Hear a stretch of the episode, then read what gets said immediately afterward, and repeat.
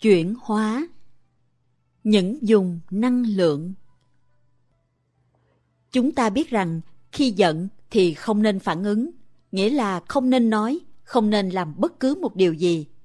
Khi giận mà nói năng hay hành động là không khôn ngoan, ta phải trở về tự thân để chăm sóc cơn giận của chính mình. Cơn giận là một dùng năng lượng trong ta. Nó là một phần của ta là em bé đang kêu khóc mà ta có bổn phận phải săn sóc. Cách chăm sóc hay nhất là tạo ra một dùng năng lượng khác để ôm ấp và chăm sóc cơn giận. Dùng năng lượng thứ hai là chánh niệm. Chánh niệm là năng lượng của bụt. Nó có sẵn trong ta và ta có thể chế tác ra bằng hơi thở có ý thức, bằng bước đi có ý thức. Bụt ở trong ta không phải là một ý niệm bụt ở trong ta không phải là một lý thuyết diễn dông. Bụt ở trong ta là một thực thể, bởi vì chúng ta ai cũng có thể chế tác năng lượng chánh niệm. Chánh niệm có nghĩa là có mặt, là ý thức những gì đang xảy ra trong ta và chung quanh ta. Năng lượng này tối ưu quan trọng cho việc tu tập. Năng lượng chánh niệm giống như một người anh lớn, một người chị lớn hay một bà mẹ đang ôm ấp và chăm sóc em bé đau khổ, sân hận, tuyệt vọng hay ghen tức trong ta. Dùng năng lượng thứ nhất là sân hận. Dùng năng lượng thứ hai là chánh niệm. Phương pháp tu tập là dùng năng lượng của chánh niệm để nhận diện và ôm ấp năng lượng của sân hận với tất cả sự hiền diệu, không chút bạo động. Đây không phải là đàn áp sân hận. Chánh niệm là ta mà sân hận cũng là ta. Ta không nên trở thành một bãi chiến trường để hai dùng năng lượng đó đánh giặc với nhau. Đừng nên nghĩ rằng chánh niệm là chánh, là tốt, và sân hận là tà, là xấu. Không nên nghĩ như vậy. Chúng ta chỉ cần nhận diện sân hận như là một năng lượng tiêu cực, và chánh niệm như là một năng lượng tích cực. Rồi chúng ta sử dụng năng lượng tích cực để chăm sóc năng lượng tiêu cực. Cảm thọ có tính chất hữu cơ. Phép thực tập của chúng ta được căn cứ trên tuệ giác bất nhị. Cảm thọ tích cực hay tiêu cực đều có tính chất hữu cơ và cùng thuộc về một thực tại. Vậy thì không cần phải chiến đấu, chỉ cần ôm ấp và chăm sóc. Trong truyền thống đạo bụt, thiền tập không phải là tạo ra một bãi chiến trường để thiện đánh với ác. Đây là một điều rất quan trọng đừng tưởng rằng ta phải chiến đấu để tẩy trừ hạt giống tiêu cực ra khỏi tâm ta. Nghĩ như vậy là sai lầm. Phép thực tập là chuyển hóa tự thân. Nếu không có rác thì lấy gì để tạo ra phân xanh nếu không có phân xanh thì lấy gì để nuôi dưỡng hoa trái? Bạn cần đến những đau khổ, những yếu kém trong bạn. Bởi vì chúng đều là hữu cơ cho nên bạn biết là có cách chuyển hóa chúng và sử dụng chúng sao cho có lợi. Tuệ giác tương tức. Pháp môn thực tập của chúng ta phải là bất bạo động. Bất bạo động chỉ có thể phát sinh từ tuệ giác bất nhị, tuệ giác tương tức. Theo tuệ giác này, tất cả mọi sự, mọi vật đều có liên hệ với nhau và không có gì mà có thể tự nó có mặt một mình. Vậy thì bạo hành người khác, tức là bạo hành chính mình. Chừng nào mà ta không có được tuệ giác bất nhị, thì chừng đó ta sẽ còn bạo động, còn muốn trừng phạt, muốn đàn áp, muốn phá bỏ. Nhưng khi đã thấu triệt lẽ thật bất nhị và tương tức, thì ta sẽ có thể mỉm cười với cả hoa và rác trong ta.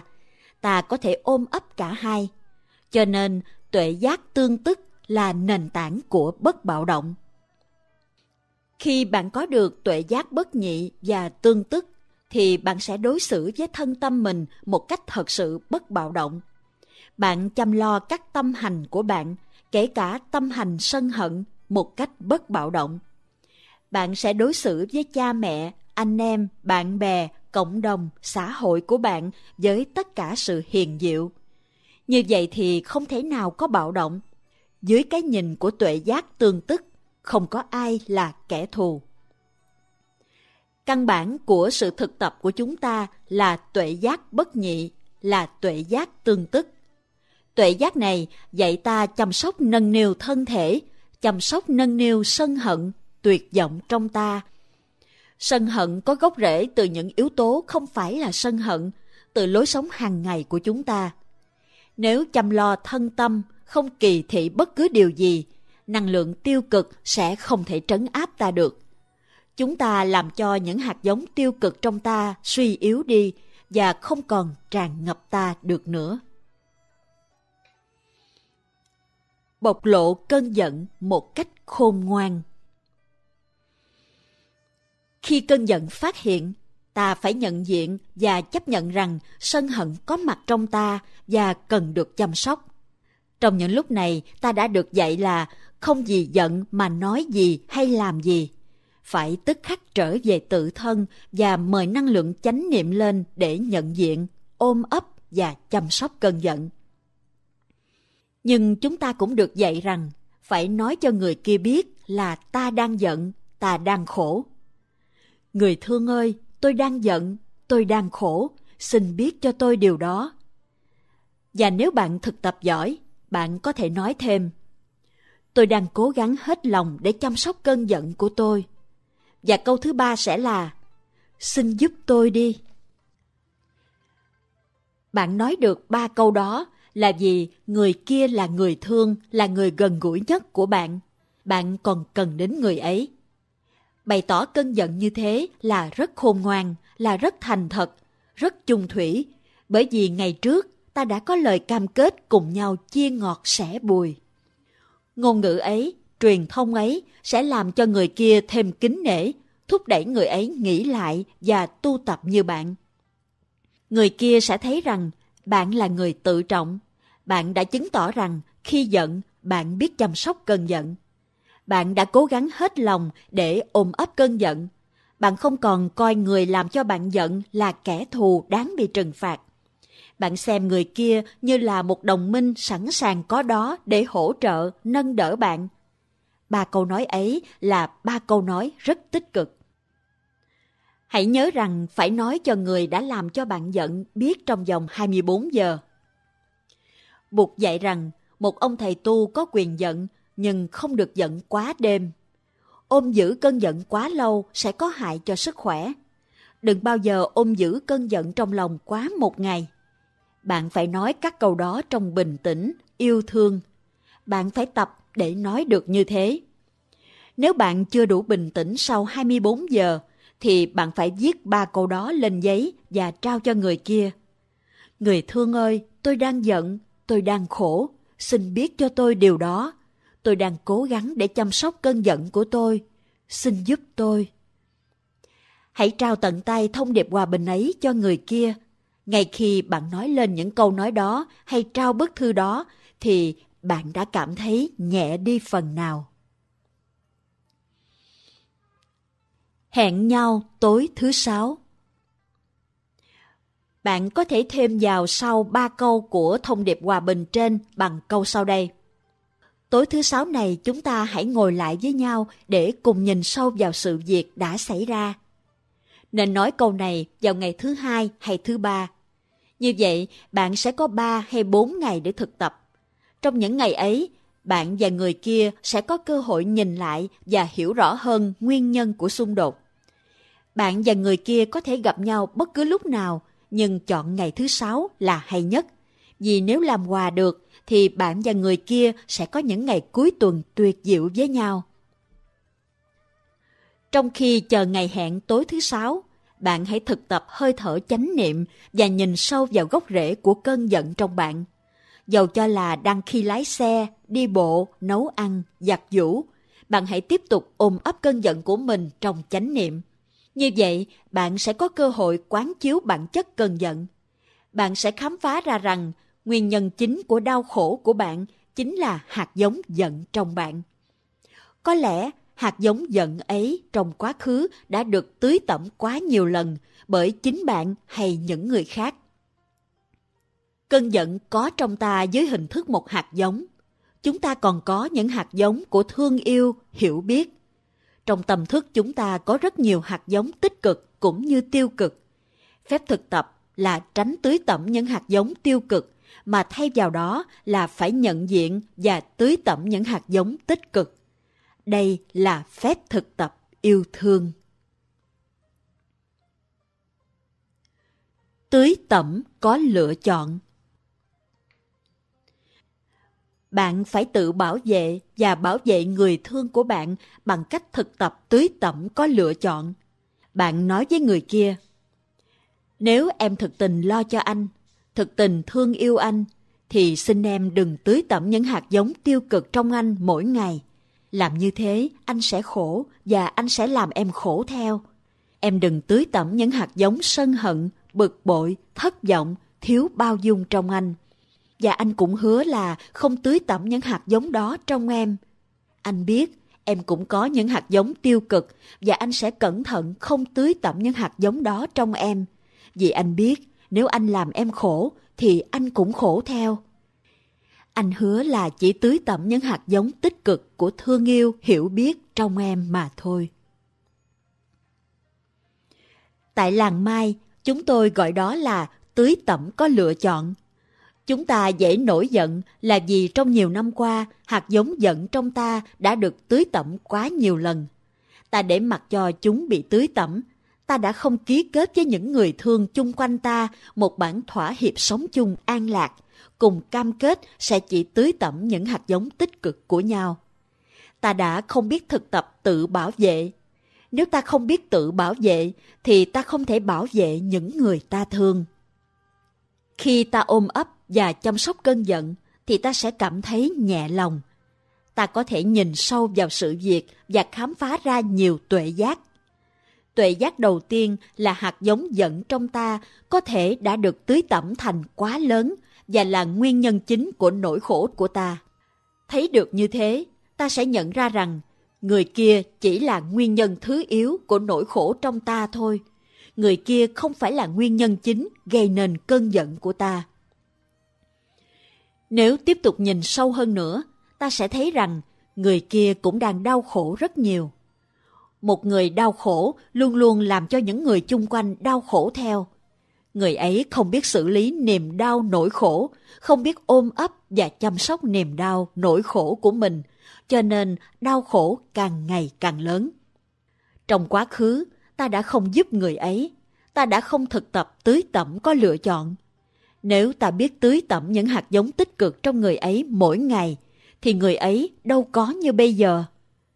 Phương pháp tưới tẩm có lựa chọn rất hữu hiệu, chỉ sau một giờ là đã thấy kết quả, người ấy sẽ rạng rỡ ra. Làm như vậy không khó khăn gì.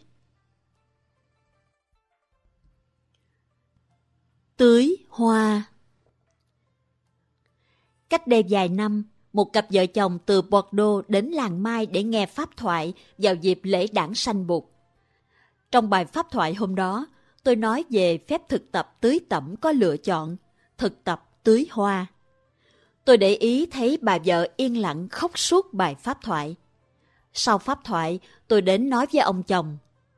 Cây hoa của bạn cần được tưới tẩm đấy.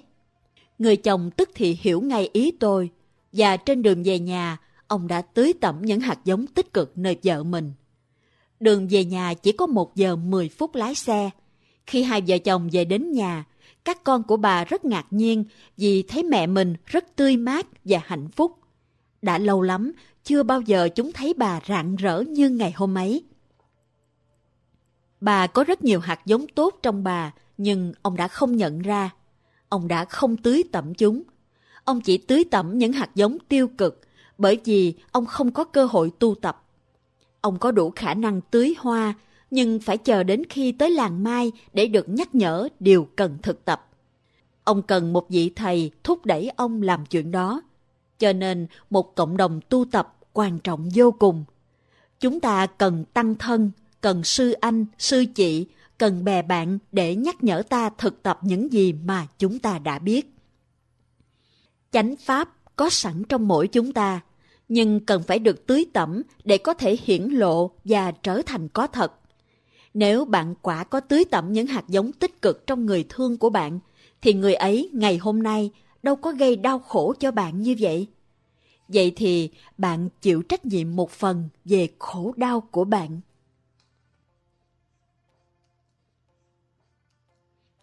Trở về để giúp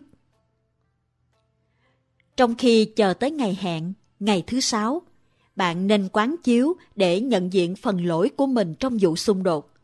Không nên đổ lỗi hoàn toàn cho người kia. Bạn phải công nhận rằng lý do chính gây nên đau khổ của bạn là hạt giống giận trong bạn, còn người kia chỉ là một nguyên nhân phụ. Khi bạn nhận ra vai trò của mình trong vụ xung đột, bạn sẽ càng cảm thấy nhẹ nhàng hơn, bởi vì bạn có khả năng thực tập hơi thở chánh niệm, chăm sóc cơn giận, giải tỏa năng lượng tiêu cực chỉ trong vòng 15 phút là bạn thấy khỏe ra rồi. Nhưng người kia có thể còn đang ở trong địa ngục và đang đau khổ rất nhiều. Người thương của bạn là đóa hoa của bạn, bạn phải chịu trách nhiệm. Bạn đã có lời hứa là sẽ chăm sóc người thương của mình. Bạn biết rằng mình có trách nhiệm phần nào về tình trạng hiện thời của người ấy, bởi vì bạn đã không thực tập đàng hoàng, bạn đã không chăm sóc đóa hoa của mình. Bạn cảm thấy thương người ấy gấp bội và nao nức muốn trở về để giúp đỡ. Người kia là người rất thân thương của bạn. Nếu bạn không giúp, thì ai giúp người ấy bây giờ? Khi bạn có ý muốn trở về với người kia để giúp đỡ, là bạn biết rằng năng lượng sân hận trong mình đã biến thành năng lượng của tình thương. Sự thực tập của bạn đã có kết quả, rác đã biến thành hoa. Có thể là cần mất 15 phút, nửa giờ hay một giờ. Điều đó tùy thuộc ở nơi định lực, nơi mức độ chánh niệm của bạn. Điều đó cũng tùy thuộc nơi mức độ giác ngộ và tuệ giác mà bạn gặt hái được trong khi tu tập. Có thể là mới ngày thứ ba và bạn còn ba ngày trước khi tới ngày hẹn. Nhưng bạn không muốn cho người kia kéo dài đau khổ. Vậy thì khi bạn nhận ra lỗi của mình, tức khắc bạn phải điện thoại cho người kia ngay. Em à, anh đã bớt giận rồi, anh đã có một tri giác sai lầm. Anh thấy rõ là anh đã làm cho cả hai ta cùng khổ. Chắc chúng ta không cần hẹn gặp nhau thứ sáu này. Bạn hành động như thế là vì thương yêu. Thường thường sân hận phát khởi từ một tri giác sai lầm. Vậy khi nhìn sâu vào nguyên nhân đã gây nên khổ đau và khám phá ra rằng đó chỉ là do tri giác sai lầm, thì bạn phải cho người kia biết ngay. Người ấy không muốn làm bạn khổ, mà với một lý do nào đó bạn cứ tin là người ấy cố ý làm vậy. Mỗi một chúng ta, dẫu là chồng, là vợ, là con, là bạn bè, đều phải thực tập để quán chiếu sâu sắc tri giác của mình. Có chắc là đúng không? Một chàng nọ phải xa nhà khá lâu. Trước khi đi thì vợ anh đang mang thai. Khi về nhà thì vợ anh đã sinh được một đứa con trai. Anh này nghi đứa con không phải là con của anh, mà là con của ông hàng xóm thường qua nhà anh làm việc. Vì thế, anh rất ghét đứa con trai ấy. Nhìn mặt con mà anh cứ thấy nó giống ông hàng xóm. Cho đến một ngày nọ, người anh từ xa đến thăm và thốt lên. Thằng nhỏ sao mà giống chú quá, giống như khuôn đúc. Nhờ ông anh tới thăm và nói câu nói đó mà người cha đã bỏ được tri giác sai lầm. Nhưng tri giác sai lầm ấy đã đè nặng tâm tư anh trong gần 12 năm. Trong 12 năm đó, anh đã đau khổ vô cùng. Rồi người vợ vì thế mà cũng đau khổ theo. Lẽ tất nhiên, đứa con trai cũng đau khổ vì bị cha ghét bỏ. Chúng ta luôn luôn hành xử theo tri giác sai lầm. Vì vậy, không nên tin chắc vào tri giác của mình. Khi ngắm mặt trời lặn, ta tin chắc là mình đang thấy mặt trời thật. Nhưng khoa học chứng minh rằng mặt trời mà ta đang ngắm là hình ảnh của mặt trời trước đó 8 phút. Tia sáng mặt trời phải mất 8 phút để đi từ mặt trời đến quả đất. Khi nhìn một ngôi sao, chúng ta cứ tưởng rằng ngôi sao còn đó. Nhưng thật ra, ngôi sao có thể đã biến mất hàng triệu năm về trước. Cho nên, phải cẩn thận lắm về tri giác nếu không thì sẽ đau khổ. Hãy viết lên một mảnh giấy câu có chắc không và treo lên trong phòng. Trong các bệnh viện, nhất là trong các phòng thử nghiệm hay phòng phát thuốc, người ta đã treo lên một câu tương tự. Mặc dầu bạn đã chắc rồi, nhưng cũng xin kiểm soát lại. Câu này không phải là để nhắc nhở các bác sĩ chuyên viên để ý đến các hiện tượng tâm lý của bệnh nhân, mà là để nhắc nhở các bác sĩ chuyên viên kiểm soát lại định bệnh của mình hay kết quả thử nghiệm cho chắc để khỏi sơ sót. Ta có thể dùng cái biểu ngữ đó để tu tập. Mặc dầu bạn đã chắc rồi, nhưng cũng xin kiểm soát lại. Ta đã làm cho ta đau khổ. Ta đã tạo địa ngục cho chính ta và những người thân của ta. Ta có chắc rằng tri giác của ta là đúng hay không? Nhiều người đau khổ vì tri giác sai lầm có đến 10 năm, 20 năm. Họ tin chắc rằng người kia có ý phản bội, ám hại họ, mặc dầu người kia chỉ có thiện chí với họ mà thôi. Mỗi khi đã là nạn nhân của tri giác sai lầm, ta sẽ khổ sở vô cùng và ta sẽ làm những người chung quanh cùng khổ. Khi giận hay khi đau khổ thì phải trở về quán chiếu thật sâu sắc bản chất, nội dung tri giác của mình. Nếu ta có thể loại bỏ tri giác sai lầm thì bình an và hạnh phúc sẽ phục hồi và ta có thể lại thương yêu người khác.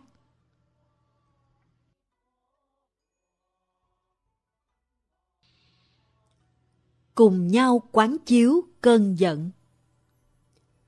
Khi người kia biết rằng bạn đã cố gắng hết lòng để tìm hiểu nguyên nhân cơn giận, thì người ấy cũng sẽ hăng hái tu tập. Trong khi lái xe, nấu ăn, người ấy sẽ tự hỏi, ta đã làm gì, nói gì để làm cho người ấy đau khổ đến như vậy? Người ấy sẽ có cơ hội nhìn sâu và biết rằng trong quá khứ cách hành xử của mình đã làm cho bạn giận. Bắt đầu xét lại ý nghĩ cho là mình không có trách nhiệm gì trong vụ xung đột. Nếu người kia khám phá ra rằng mình đã dụng về, thấy cách hành xử của mình đã làm cho bạn giận, thì người ấy phải tức thì điện thoại hay gửi fax xin lỗi bạn.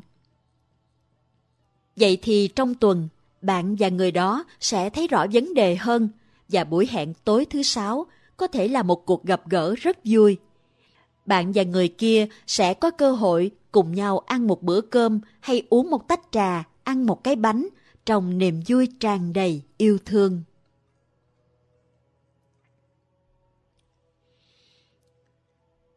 Giải bày tất cả tâm tư, dầu có khi khó khăn. Nếu trong tuần mà cả hai người thực tập không thành công, thì buổi hẹn ngày thứ sáu sẽ là cơ hội để bạn thực tập lắng nghe và ái ngữ. Người đang giận có quyền nói ra tâm tư của mình. Nếu bạn là người đã làm cho người kia giận, thì bạn chỉ nên ngồi nghe. Bởi vì bạn đã hứa rằng bạn sẽ ngồi nghe chăm chú mà không phản ứng. Bạn sẽ cố gắng thực tập lắng nghe với tâm từ bi, lắng nghe mà không phán xét, không chỉ trích, không phân tích. Bạn lắng nghe chỉ để giúp người kia bộc lộ nỗi lòng và dời bớt khổ đau. Khi chia sẻ nỗi khổ của mình, bạn có quyền nói ra hết tất cả cảm nghĩ tự đáy lòng mình. Bạn có bổn phận làm như vậy vì người kia có quyền được biết rõ hết tự sự. Đã có lời nguyện ước chung, bạn nên nói cho người kia nghe tất cả những gì sâu kín trong tâm bạn, chỉ với một điều kiện là phải nói trong bình tĩnh và dùng lời ái ngữ. Ngay khi bạn cảm thấy bực bội, bất an, mất bình tĩnh, thì phải dừng lại ngay. Em ơi, anh không thể tiếp tục được nữa. Vậy chúng ta sẽ gặp nhau sau được không? Anh cần thì giờ để thực tập thở và thiền hành trong chánh niệm. Anh không thể làm tốt hơn lúc này và anh không chắc là anh sẽ nói chuyện bằng lời hòa nhã thành công với em. Khi đó, người kia sẽ đồng ý dời lại buổi họp, có thể là vào thứ sáu tuần sau. Nếu bạn là người đang lắng nghe, thì bạn cũng thực tập hơi thở chánh niệm. Thực tập hơi thở chánh niệm như thế để có thể lắng nghe mà không thành kiến. Lắng nghe với tâm từ bi, nghe hết mình để cho người kia có cơ hội dời bớt khổ đau. Bạn có sẵn tâm từ bi, và tâm từ bi ấy sẽ phát khởi khi bạn thấy người kia đang đau khổ. Bởi vậy, bạn phải nguyện làm Bồ Tát lắng nghe quán thế âm. Bồ Tát lắng nghe quán thế âm phải là một con người thật mà không phải là một ý niệm.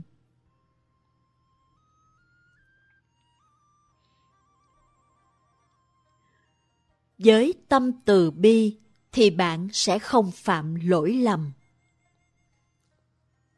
Bạn có thể phạm lỗi lầm khi bạn quên đi là người kia đang khổ. Bạn có xu hướng nghĩ rằng chỉ có một mình mình khổ, còn người kia đang thích thú khi thấy mình khổ. Bạn sẽ nói những câu phủ phàng, làm những điều tệ bạc khi bạn tin như vậy. Ý thức rằng người kia cũng đang khổ, còn giúp bạn thể hiện vai trò của Bồ Tát lắng nghe. Tâm từ bi được thắp sáng và bạn có thể giữ tâm từ bi trong suốt thời gian lắng nghe. Bạn sẽ là nhà tâm lý trị liệu giỏi nhất của người kia. Trong khi người kia nói, có thể là người ấy sẽ lý luận, trách móc và có ý trừng phạt. Có thể là người ấy nói giọng chua chát, bất cần. Nhưng tâm từ bi còn đó trong bạn, bạn sẽ không nao núng. Giọt nước từ bi vô cùng linh nghiệm. Nếu quyết tâm thắp sáng tâm từ bi thì bạn sẽ được bảo vệ. Dầu cho người kia có nói gì đi chăng nữa thì bạn cũng không khởi tâm sân hận, bực dọc bởi vì tâm từ bi là linh dược chống sân hận. Không gì có thể dập tắt cơn giận ngoài tâm từ bi. Bởi vì vậy, thực tập từ bi là một phép thực tập rất mầu nhiệm. Từ bi chỉ có mặt khi hiểu biết có mặt. Hiểu biết gì? Hiểu rằng người kia đang đau khổ và ta phải giúp đỡ. Nếu ta không giúp người ấy thì ai giúp bây giờ? Khi lắng nghe người kia, bạn có thể nhận thấy người kia có rất nhiều tri giác sai lầm trong khi nói. Tuy nhiên, bạn vẫn giữ tâm từ bi vì bạn biết rằng người kia là nạn nhân của tri giác sai lầm.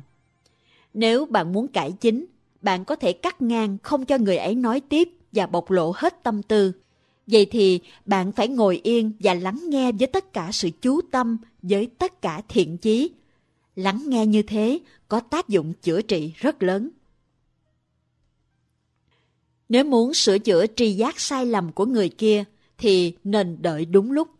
Khi lắng nghe, bạn chỉ có một mục đích, để cho người kia có cơ hội nói ra tất cả tâm tư sâu kín tự đáy lòng. Bạn sẽ không nói gì hết. Tối thứ sáu này là cơ hội hoàn toàn để cho người ấy nói. Bạn chỉ lắng nghe. Có thể là trong vài ngày nữa, khi người kia cảm thấy dễ chịu hơn, bạn sẽ cho người kia những dữ kiện để giúp người ấy sửa đổi tri giác sai lầm. Em à, những điều em nói hôm trước, sự thật không phải xảy ra như vậy đâu. Chuyện xảy ra là như thế này. Nhớ dùng ái ngữ khi sửa đổi tri giác sai lầm của người kia. Nếu cần thì nhờ một ai đó đã biết đích xác sự tình giải thích dùm để người kia loại bỏ được tri giác sai lầm.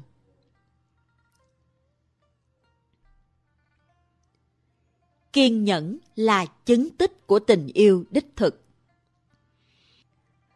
Tâm sân hận sống động. Tâm sân hận phát khởi rồi, cần thời gian để lắng xuống.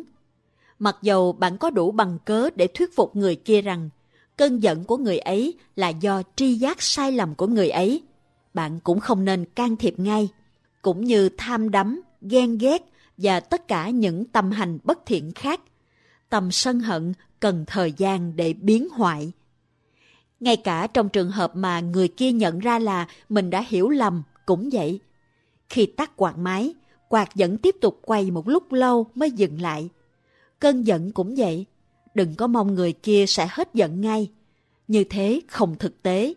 Để cho cơn giận có thì giờ tàn lụi, đừng có gấp. Kiên nhẫn là chứng tích của tình yêu đích thực một người cha muốn tỏ lộ tình thương yêu của mình cho các con thì phải kiên nhẫn.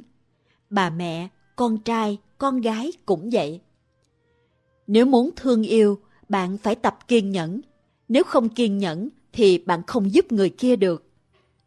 Bạn cũng cần kiên nhẫn với chính mình. Thực tập ôm ấp cơn giận đòi hỏi thời gian. Tuy nhiên, chỉ cần 5 phút thực tập hơi thở chánh niệm, bước đi chánh niệm là có thể ôm ấp đau khổ một cách hiệu quả. Nếu 5 phút không đủ thì 10 phút, nếu 10 phút không đủ thì 15 phút. Hãy dành đủ thì giờ cần thiết. Thực tập theo dõi hơi thở hay đi thiền hành ngoài trời là một pháp môn mầu nhiệm để ôm ấp cơn giận. Ngay cả thực tập chạy bộ trong chánh niệm cũng giúp ích rất nhiều. Cũng như khi nấu một nồi khoai, phải đun lửa ít nhất là 15 hay 20 phút thì khoai mới chín. Phải nấu cần giận bằng ngọn lửa chánh niệm. Có thể là cần đến 10 hay 20 phút, có thể lâu hơn. Đạt thắng lợi Khi nấu khoai thì phải đậy nắp để khỏi mất hơi. Đó gọi là định lực. Vậy thì khi thực tập hơi thở hay bước đi chánh niệm để chăm sóc sân hận, chúng ta không nên làm gì hết. Không nên nghe radio, không nên coi tivi hay đọc sách. Hãy đẩy nắp lại và chỉ làm có một việc. Thực tập hơi thở chánh niệm, bước đi chánh niệm, đem toàn lực ra để chăm sóc cơn giận như chăm sóc một em bé. Sau một thời gian ôm ấp và quán chiếu, tuệ giác sẽ bừng nở và cơn giận sẽ giảm đi. Bạn sẽ cảm thấy nhẹ nhàng và phấn khởi trong ý muốn trở lại giúp người kia. Khi mở nồi khoai chín ra, bạn sẽ thưởng thức mùi khoai thơm. Tâm sân hận đã được chuyển hóa thành tâm từ bi. Đây là một điều có thể làm được, cũng như bông hoa tulip. Khi mặt trời chiếu đủ sức nóng thì hoa sẽ nở. Cơn giận của bạn cũng là một bông hoa. Bạn ôm ấp nó bằng ánh sáng chánh niệm. Hãy để cho năng lượng của chánh niệm thấm vào năng lượng của sân hận. Sau 5-10 phút thực tập chánh niệm, cơn giận sẽ được chuyển hóa. Tất cả các tâm hành, sân hận, ganh tị, tuyệt vọng, vân vân đều chịu ảnh hưởng của chánh niệm cũng như cây cỏ chịu ảnh hưởng của ánh nắng. Nhờ nuôi dưỡng năng lượng chánh niệm mà ta có thể chữa trị thân và tâm, bởi vì năng lượng chánh niệm chính là năng lượng của Bụt. Trong truyền thống đạo cơ đốc, người ta nói rằng Chúa Giêsu có sẵn trong người năng lượng của Chúa Trời, năng lượng của Chúa Thánh Linh. Vì vậy mà Chúa Giêsu có thể chữa trị cho nhiều người. Năng lượng có khả năng chữa trị đó được gọi là Chúa Thánh Linh. Trong ngôn ngữ của đạo Bụt, năng lượng đó được gọi là năng lượng của Bụt năng lượng của chánh niệm. Chánh niệm chứa năng lượng của định lực, của hiểu biết và từ bi. Vậy thì thiền tập theo đạo bục là thực tập chế tác năng lượng giúp ta có được sự tập trung, từ bi và hiểu biết. Tất cả mọi người trong một trung tâm tu tập chỉ có làm một việc đó, cùng nhau cống hiến một dùng năng lượng tập thể mạnh mẽ, khả dĩ ôm ấp và bảo vệ chính họ cùng những người khác đến tu tập. Chỉ cần một buổi thiền tập, ta cũng đã nhận thấy là ta có thừa khả năng chăm sóc cơn giận. Ta đã đạt thắng lợi cho riêng ta và cho những người ta thương. Khi ta thất bại, những người ta thương cũng sẽ thất bại theo. Khi ta thắng, ta cũng thắng cho người ta thương. Vậy thì nếu khi một ai đó không biết cách tu tập thì ta sẽ tu tập cho ta và cả cho người ấy. Đừng đợi người kia thực tập rồi ta mới bắt đầu thực tập. Ta tu cho cả hai.